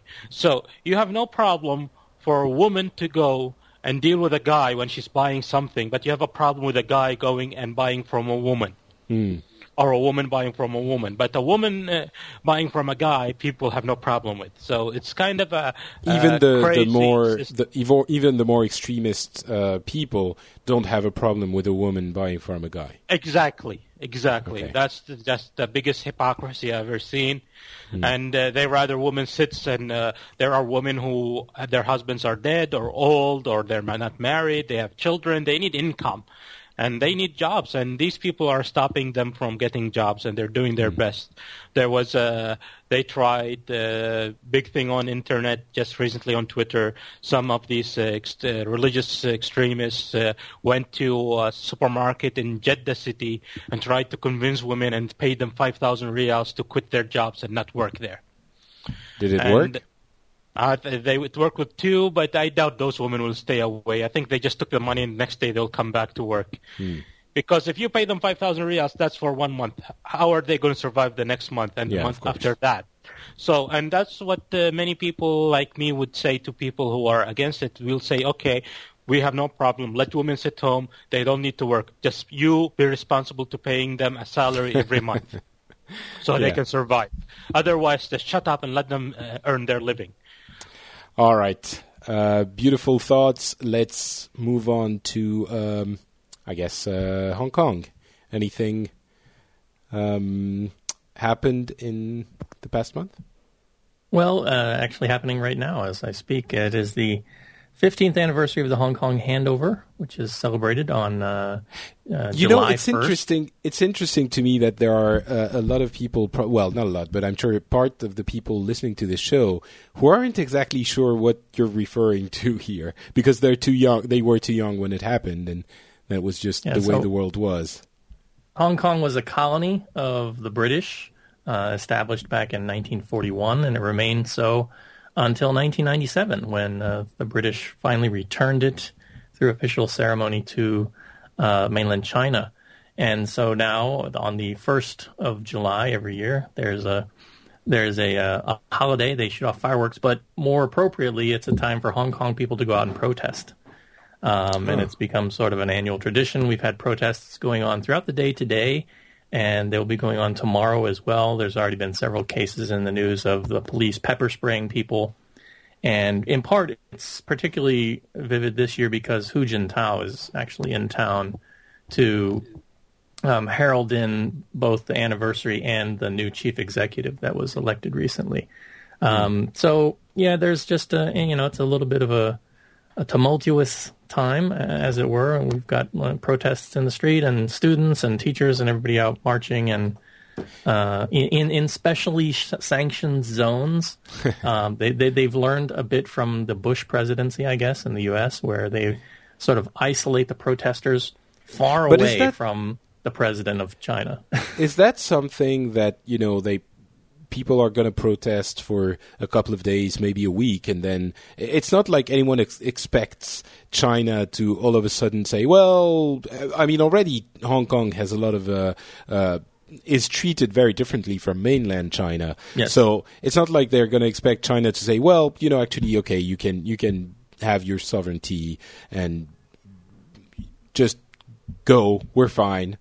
yeah, That's not Well, going to happen. So I'm not sure what the protests are for, just to Well, make sure the- that China knows people are not, you know, happy. The or- protests, there, there are different groups. Um, some of the protests are based around the fact that there is no universal suffrage in Hong Kong as yet, and they've been promising for a while now. Um, so Hong Kong people can't vote for their, their prime leader, which is the chief executive. They can vote for you know local district uh, representatives, and that's it. Um, so that's been a thorn in, in many people's side. They had hoped by now they'd have some form of universal suffrage and democracy. Um, today's protest was really kicked off by the mysterious death of a mainland dissident uh, named Li Wang Yang.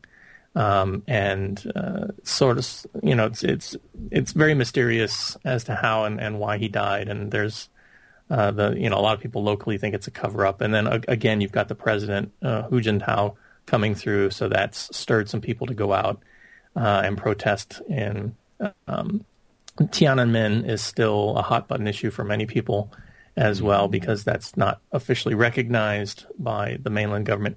And the fact, the general sense in Hong Kong is that um, local politics and local policy has been slipping in recent years and, and becoming a little bit more uh, in line with Beijing and with the with the Communist Party, and that's made some people uh, unhappy because there's supposed to be a sort of hands-off policy that the Beijing government agreed to when it Sure. uh, when it took back um, uh, the the colony from the British, and a lot of people have said that they've actually been, um, you know, been needling here and there to try and change things, um, and you can see that that influence in places in the media and in politics and even in the school system. One of my big concerns is um, with the school system. There's an idea that they're going to start teaching nationalism at the elementary or the primary school le- level um, in I think by 2016, which will be about the time that I will have a little one getting ready to go into uh, the, the school system. So it has me starting to think: uh, Do I really want um, a child going into a system that is teaching, you know, a, a pol- uh, you know, a, a nationalist policy that's going to be tested as a as an actual academic subject Right. later on? Interesting.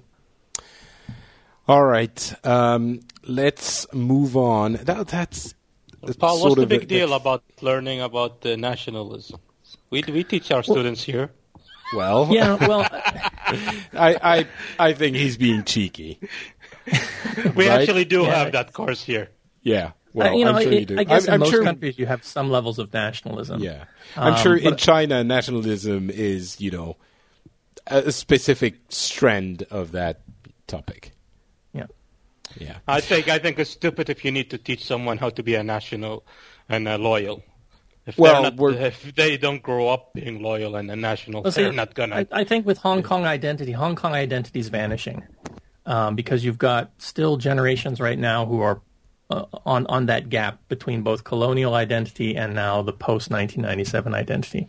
And given two generations of young people growing up, um, seeing the wealth and the success of mainland China, seeing the growth of popular culture there, um, seeing the growth of jobs and opportunities there, and Mandarin is the dominant language, and you're going to have generations who just no longer have a connection to that old identity, and that's that's I think a change that's going to be difficult for a lot of local people.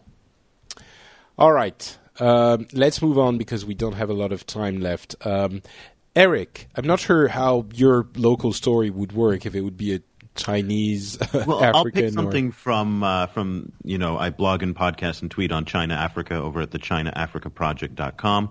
I'll throw a little plug for my for the podcast as well sure, every week. as many as you want. Um, and so the big one of the big stories this past uh, this past week have been uh, disturbances in Guangzhou in southern China, where a Nigerian man, uh, w- you know, was you know died in police custody, and that brought out a really for the second time in about two years. Uh, a couple thousand Africans and mostly Nigerians have filled the streets of, uh, of, a, of a neighborhood in Guangzhou, which really kind of took the Chinese by surprise and it got a lot of attention back in Nigeria as well. Uh, you know, the Chinese just don't have, uh, you know, an architecture, a, a philosophical architecture for uh, immigration. There is no such thing as an immigration police in China. Uh, they don't really have the any history of assimilation of cultural assimilation. You know, traditionally in Chinese culture, you you know accepted the ways of the emperor. Period. End of story. There was no compromise. Um, and yet now, uh, amidst a, a, a larger crackdown on foreigners in China, particularly in Beijing, where they've had a number of high-profile social media incidents. You know, a British man apparently tried to sexually assault uh, a, a Chinese woman and was captured on video. Um, you've had a number of different incidents that have kind of you know brought that xenophobic uh, energy out of the Chinese, which sits very very close to the surface. Uh, and so this issue in southern China uh, was really interesting, and also the reaction on social networks in China. You know, this this you know, there's a lot of, of passion on this subject, and so that's something we've been following over in the China Africa project. All right. Cool. Uh, well, not cool. per se, Interesting. but yeah, interesting. Thank you. That's the word I was looking for. Um, actually, I'd love to discuss uh, China and Africa a bit more. It's always something that we're not. It feels like this enormous collision of two uh, uh, very large parts of the world that we're never hearing about. But time uh, being short, I'm not going to delve into it too much. But uh, I'm sure. I'm sorry. Future show. We'll save it for another show. Exactly. Or China Africa Project. Project.com. Um, Roman, you actually one of the reasons you wanted to uh, to come on the show was to discuss uh, the actual uh, uh, atmosphere in Russia and uh, what's been happening since uh, Putin came back. So, uh, well, I guess the stage is yours. Uh, please enlighten us because I'm very interested in hearing how actual Russians uh, think about Well, how, how far do you want to go? Do you want to go to the elections, or when he announced that he's going to be the? Um, let's go. Let's go. Well, roughly to the elections, but uh, giving the feeling because I think for us it's sort of this almost funny situation where where Putin doesn't really go away, but since we're not directly impacted, or we not directly we are, but directly we're not.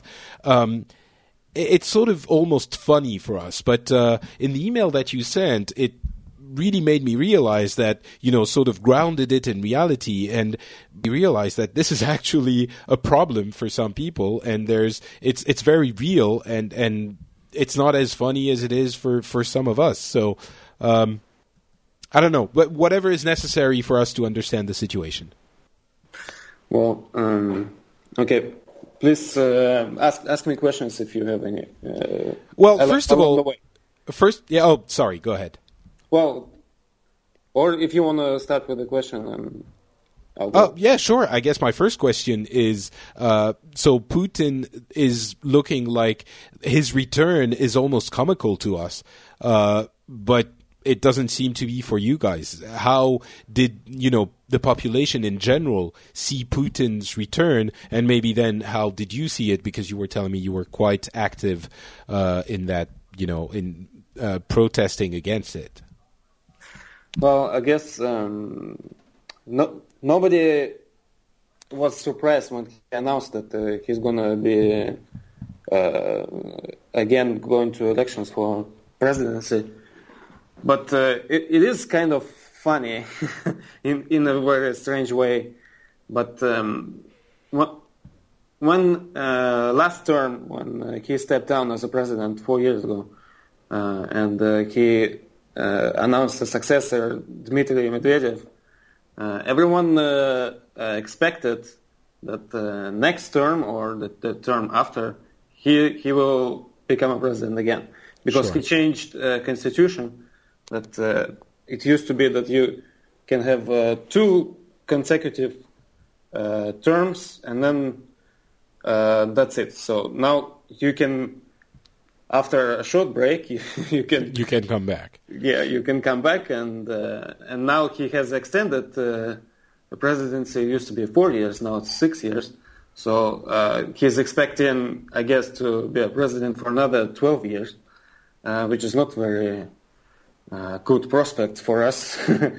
But I guess okay, he he won the election, right? It's not like he he didn't he he he spiked the results to some extent, but he the still war, the elections were rigged uh, by, I would say, um, uh, by different estimates is about 15, 20 percent.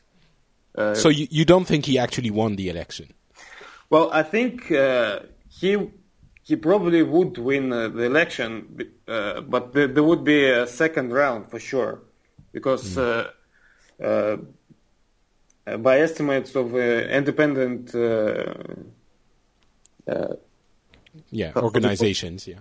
yeah, organizations, uh, he got uh, around 45%, but uh, um the elections, the official government numbers are that he got around 69%.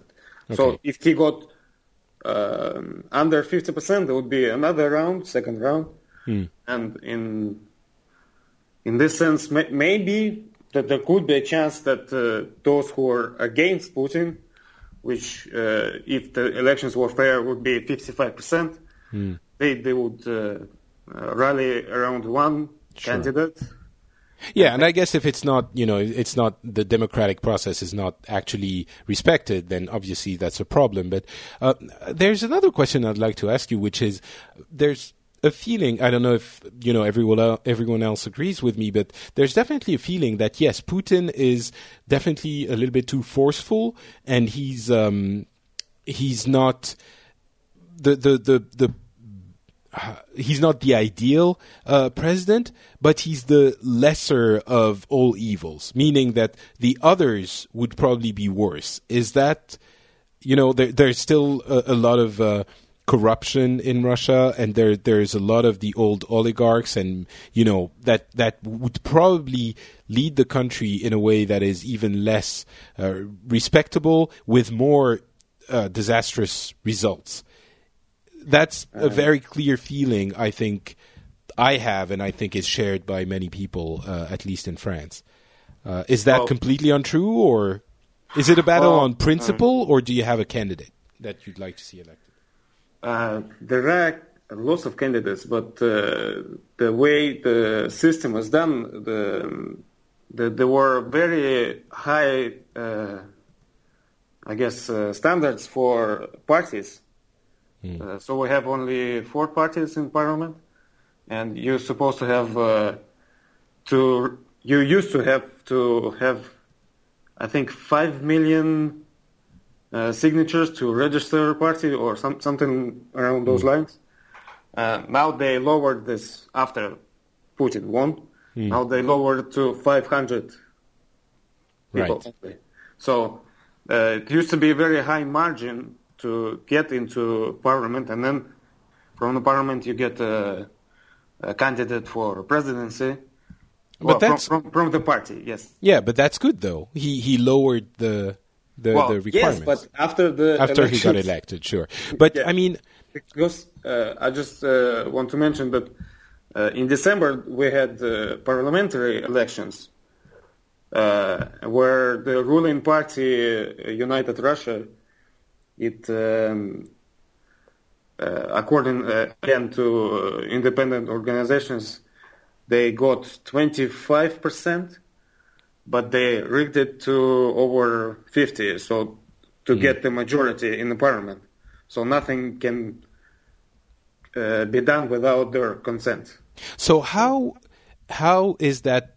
Is it an actual uh, problem on a societal level? Do you have uh, uh, protests often? Do you have an issues with no independent press? Like, are you currently living in a dictatorial country? Is that the way you would characterize it, or? Well, um, slightly authoritarian, I would say. Um, I'm, I'm not sure what the uh, the degrees of uh, uh, dic- dictatorships and uh, authoritarian.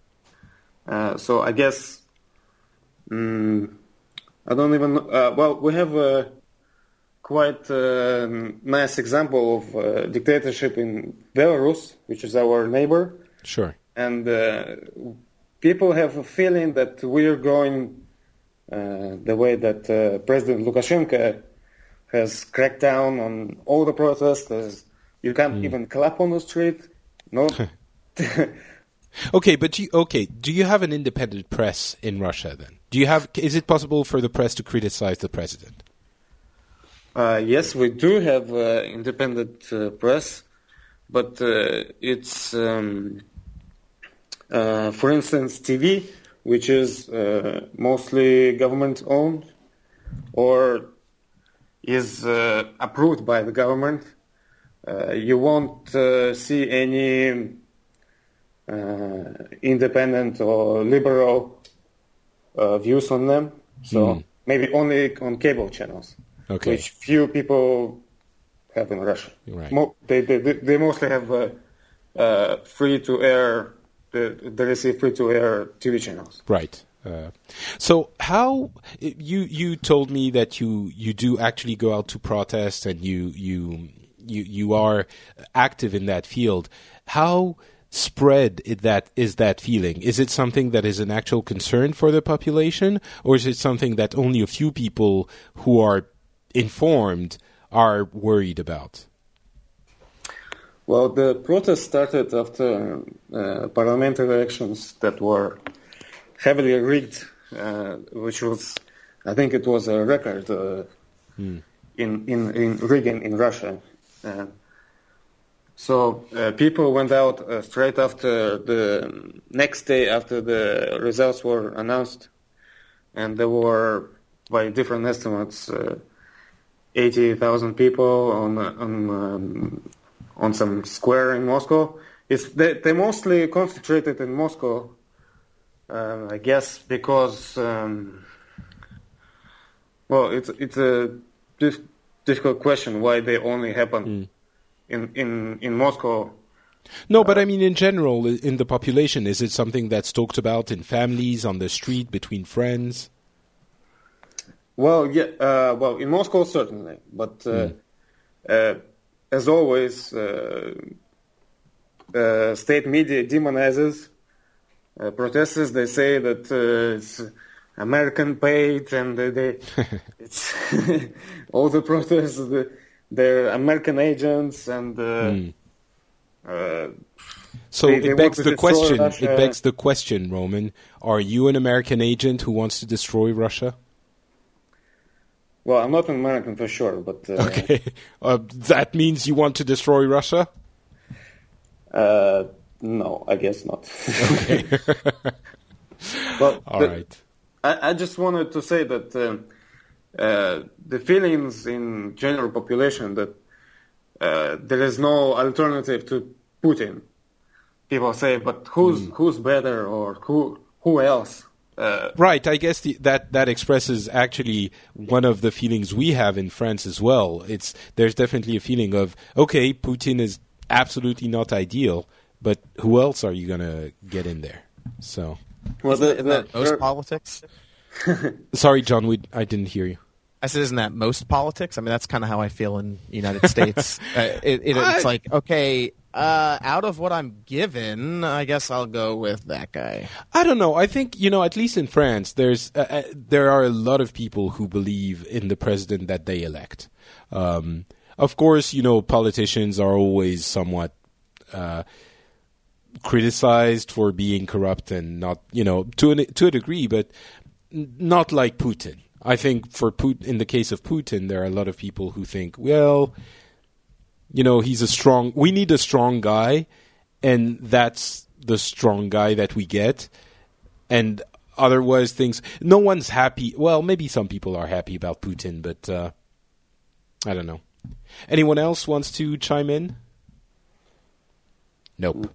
Okay, Can, Roman. can just, anything? Uh, uh, Yeah, yeah, please, uh, please. example uh, that uh, it since May there's been uh, intensification of uh, protests. Uh, there was um, a protest on 6th of May, which uh, usually the protests has have been um, very peaceful, but uh, that time there was uh, some provocations from uh, well, the government says from the protesters, but the protesters say it's uh, some uh, government p- police uh, in, in in casual clothes. So uh, it's still to be determined. So there, there were clashes with police, and over uh, 700 people were arrested, and uh, lots of people were beaten. And um, and the next day uh, was uh, Putin's inauguration, uh, and people tried to go on the street to protest uh, the inauguration, and they were rounded up uh, by the hundreds as well. So um, by the time, by the end of the day, um, protesters, ex- ex- including me, we decided to uh, occupy um, uh, squares, like uh, uh, Occupy Wall Street style. yeah. But uh, so we stayed. It lasted, uh, I think, for over a month. Uh, For we- a month.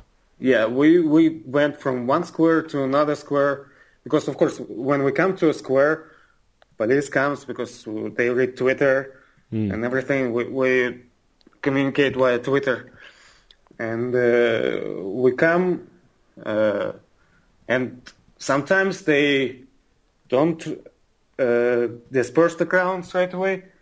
They say you can stay here for a while um, if you don't break any laws or whatever.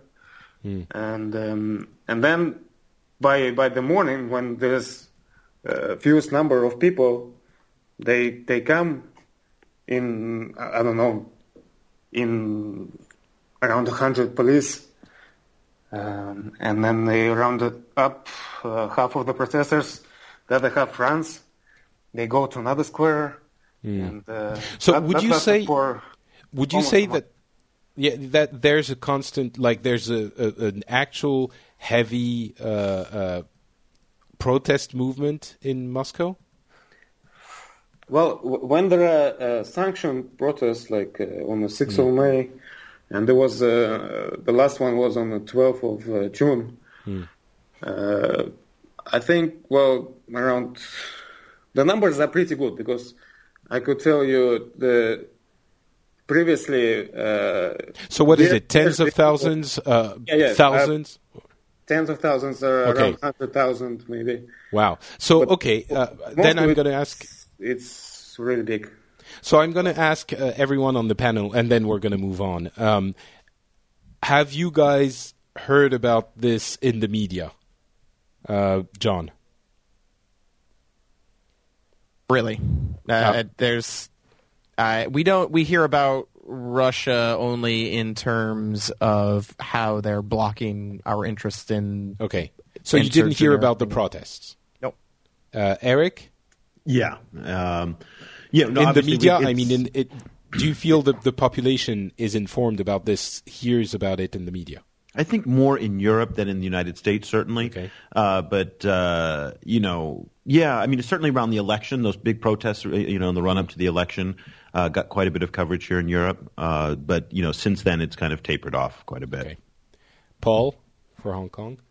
Mm, no, not in Hong Kong, and certainly not in China, where they've really tried to keep it, uh, you know, the yeah. the tap down on all the, you know, um, Arab Spring and Jasmine Revolution. Social media inspired pro- anti-government protests are not popular in China. Wonder why. Uh, Turki. I don't think we Same heard Saudi. anything. Nothing. Uh, nothing. We're too busy to, uh, listening about Egypt and Syria. So Yeah, fair enough. All right, so um, I guess we're going to close that that uh, that part on Russia, if that's okay. And yeah, no one else. Okay, and conclude with uh, John's uh, side of the local stories. Uh, well, I mean, in the United States, uh, the biggest thing for the past month has been the Supreme Court deciding whether or not our uh, the what the Affordable Care Act or Obamacare, as it's also dubbed, uh, was actually constitutional, and the Supreme Court finally ruled what yesterday, the day before, uh, that uh, uh, they upheld it. But I believe, uh, and and Eric, being that you're far more informed than I am, if you can correct me, um, but I believe they they took back the option. They said the government could not uh, could not rescind funds if the state did not follow it. Yeah, that's on the expansion of Medicaid. So Okay. they could. So that was the one part of it. So there were two kind of details on it. One was that it was unconstitutional under the uh, Commerce Clause, which is what you know tripped up CNN and Fox News um, in just awesome, awesome kind of fail. Uh, so they came out, went on the air saying, uh, you know, it was unconstitutional, and then page two uh, actually said it's constitutional as a, you know, in Congress's power to exact a tax. So Jon Stewart did some great coverage on that one, um, and then. Um, yeah, but so the the for the expansion of Medicaid is the one kind of question mark that's now sitting out there. Yeah. So I mean, so, for but basically, Obamacare is Is the law. It's the yeah. It's now um, accepted and made into a law. Accepted's not the no no that's not well, the right no, okay, word. okay. I mean, legally, legally, it's okay. It's It's legally it's there now. When if the Republicans win in in November. Uh, and if they take Congress, then they can start breaking it apart piece by piece. But it's going to be hard for them to repeal it. But then it's also an enormous win for, at least that's the way we've heard about it, an enormous win, win for Obama, who, who comes out very, well, a lot stronger for the election itself. It's hard to say. You know, about a third of the people love the law, about a third of the people absolutely hate it, and about a third are kind of in the middle. So I, I, I would say it's even further from that because I think there's like uh, that that third talking about, like the idea of the art. I I just think most people don't really understand it yeah, that's and how it affects them. Like it's that's the biggest problem right now. I I mean, I uh, I honestly don't fully understand it, uh, and it and how how is that going to affect, say, Connecticut, and what's that different than uh, the other states, and and what are what are we as a states going to do with this? So it's. It's It, done it's a, a, really confusing job time. communicating it. I mean, they've just the, the the White House did not communicate the benefits to people well enough. And, and Yeah, these and are I the thi- types I think of it- things. Go ahead. Uh, I, I think it's interesting too because I mean you have basically three Americans here on the podcast. Do any of us really understand how it's going to affect us? Because I certainly have no idea. I know that I'm subject to penalty possibly because I don't currently have U.S. based insurance. So Yeah, but you am and I, I going to have to pay that because we tax? outside the country. You, you, so that's we can get an exemption living outside the country. I, you know, suckle on the tit of the French state and, and have the best healthcare in the world. so it's really, uh, I don't really care about American healthcare because uh, I get want- free, great Not, healthcare. not for I don't much want longer, Obama though. care. I want booby care. You want what? Booby care? I think that might, you know, bring us to the conclusion of the show. Um, but yeah, the, the Hey, way it's I just under- now getting interesting. the way I understand it is you have to have health care now. Yes, so you you can choose which one you buy, but you have to. And uh, it's like wearing your seatbelt. You have Auto- to wear a seatbelt. You can't drive a car in the U.S. without insurance. Same thing. Yeah. Exactly. But I mean, Eric, Eric, back to back, just quickly back to your point. What if you travel back to the U.S. and you're Uh, there for say a month or two, visiting, you know, hanging out, doing whatever? Do you then have to have insurance while you're there? Do you have to have travel insurance? You know, it's If- I mean, I get travel insurance when I go back to the states because I don't have insurance there. But the um, j- that relates to your, and this is way off topic, but your tax ex- your tax status. You can only spend 30 days a month in the uh, 30 days a year in the U.S. if you want to be considered free of most U.S. taxes. Yeah, it depends on residency, I'm sure. Right, residency. So you and I are not residents of the U.S. Uh, if we spend more less than 30 days outside of the country. In France, however, we have the state-run insurance, and we can subscribe to it even if we're outside the the country. Uh, there's a special section of it, so maybe you'll get that. The stupid Americans who criticize French healthcare and European socialism, they just don't know what they're missing. Well, I, would tend to agree. I, I think uh, I think my wife mentioned this to me. I think last night. But uh, my favorite thing out of this was uh, throughout all of this. I think it was Rush Limbaugh, our our national uh, uh, windbag on the radio. Uh, uh, came out and said throughout all of this that if Obamacare is held up by the Supreme Court, he's moving to Costa Rica. Um, and then, of course, realized that Costa Rica has socialized medicine. No, my favorite quote came out of this, and this is the last one. Is Rand Paul, the senator from Kentucky, said, "You know, who do these guys think they are?" Referring to the judges, who that they can decide what's constitutional and what's not. that, that was probably the best quote that came out of. it. Of course, that's Really? the only thing that they, do. they do. Yeah, look up Rand quote, Rand Paul quotes, and you'll uh, you'll Rand- get a good kick out of that one. That's that's pretty good. All right, I I would like you know one of those. I've done a number of uh, Phileas Club specials, and that's one of the ones I would love to do about healthcare and how you know is it actually fair to obligate someone to to buy healthcare? It, it's I guess it's more a debate on uh, on um, uh, libertarianism in general that it would turn into, but it's a really interesting uh, topic that I'd love to delve into more. if I just want to say one. Uh, the the only thing i Yeah. it's like I. I sort of go back and forth on it. Like when you think about it as an idea, uh, it's very easy to argue both sides of it and things like that. But when you think about it, really of the effect on a country, and it's just kind of like uh, you know safety laws. I think we were.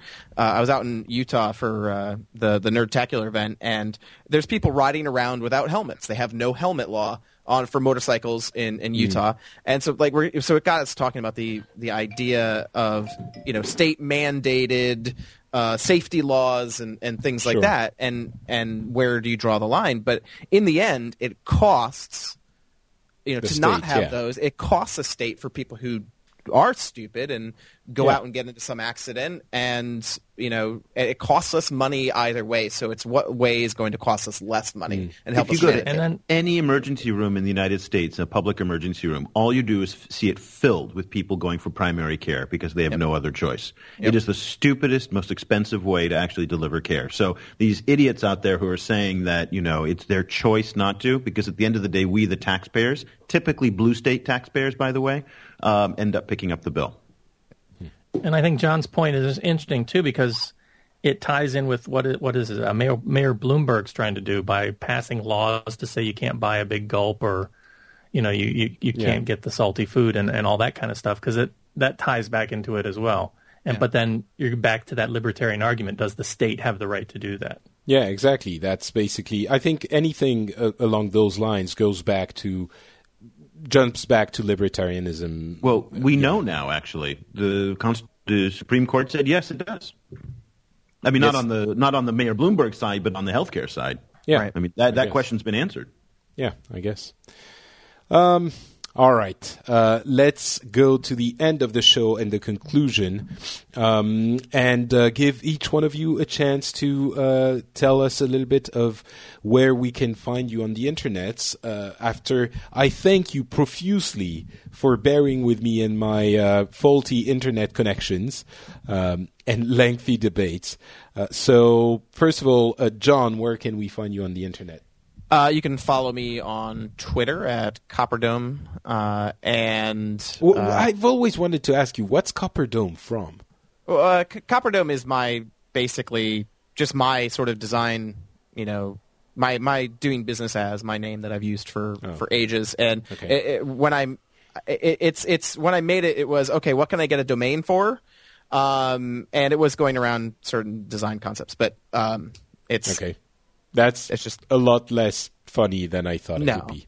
no, it's, it's it has nothing to do with my hair. It has nothing to do with my uh, nothing like that. But uh, yeah, so that, that's my name, uh, Copper Dome, exactly how it sounds. And uh, I'm on Google Plus. You can search for uh, John Beck. Uh, probably find me there. Um, I am also keep an eye out for uh, you know uh, twitter.com uh, slash negative cutters. Uh, we'll be coming back with a video version of the movie trailer review podcast uh, in the coming weeks. Excellent. Looking forward to it.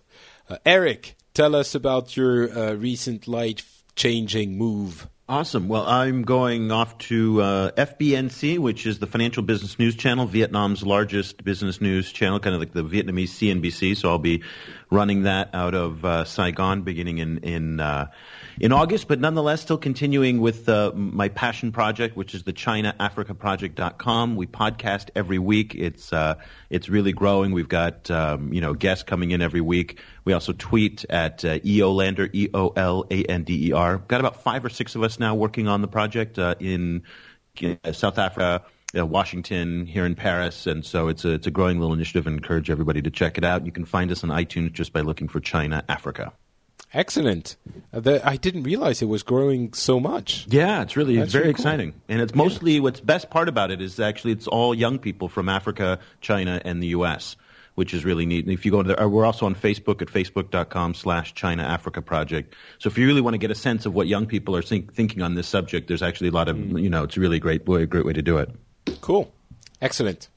Uh, Roman, do you have a Twitter presence that you want to announce, or do you want to stay anonymous uh, enough that the uh, KGB or the new version of it is not going to find you? Yeah, no, it's it's okay. Uh, you can follow me on Twitter at uh, Z E M M O M E.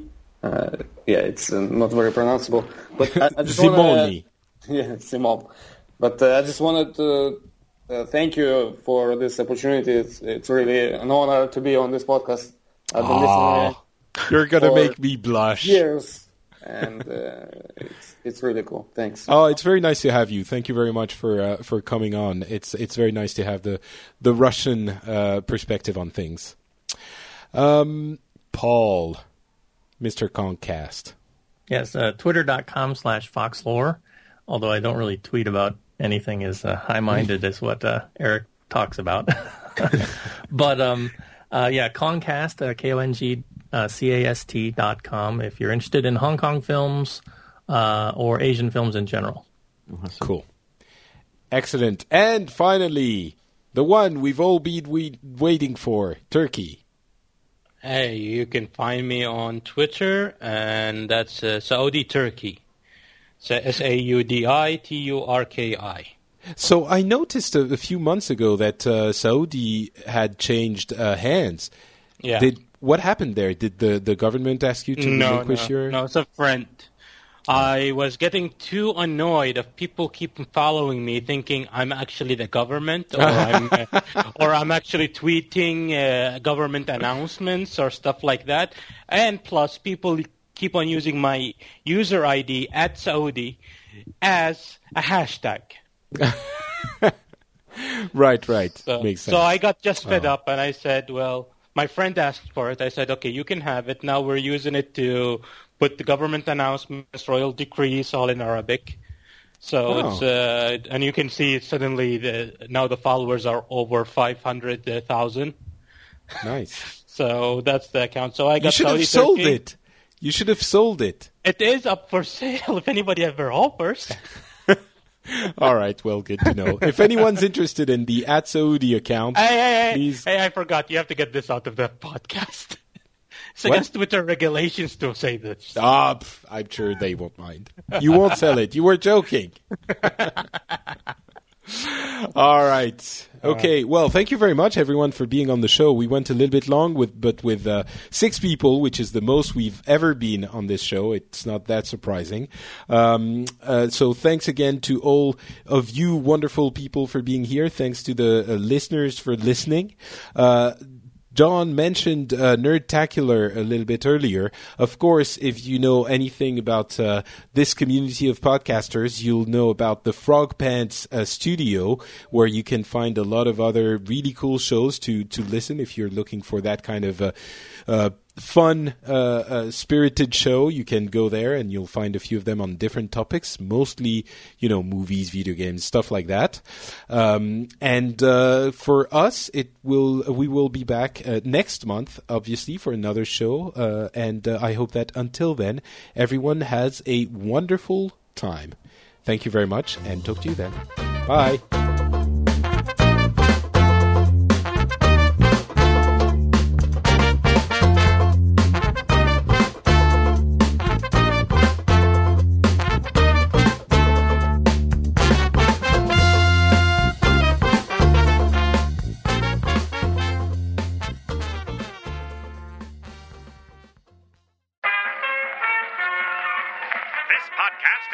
The Frog Pants Studios Network. For more information about this and other shows, visit frogpants.com. Audio program so good, it's like you're there.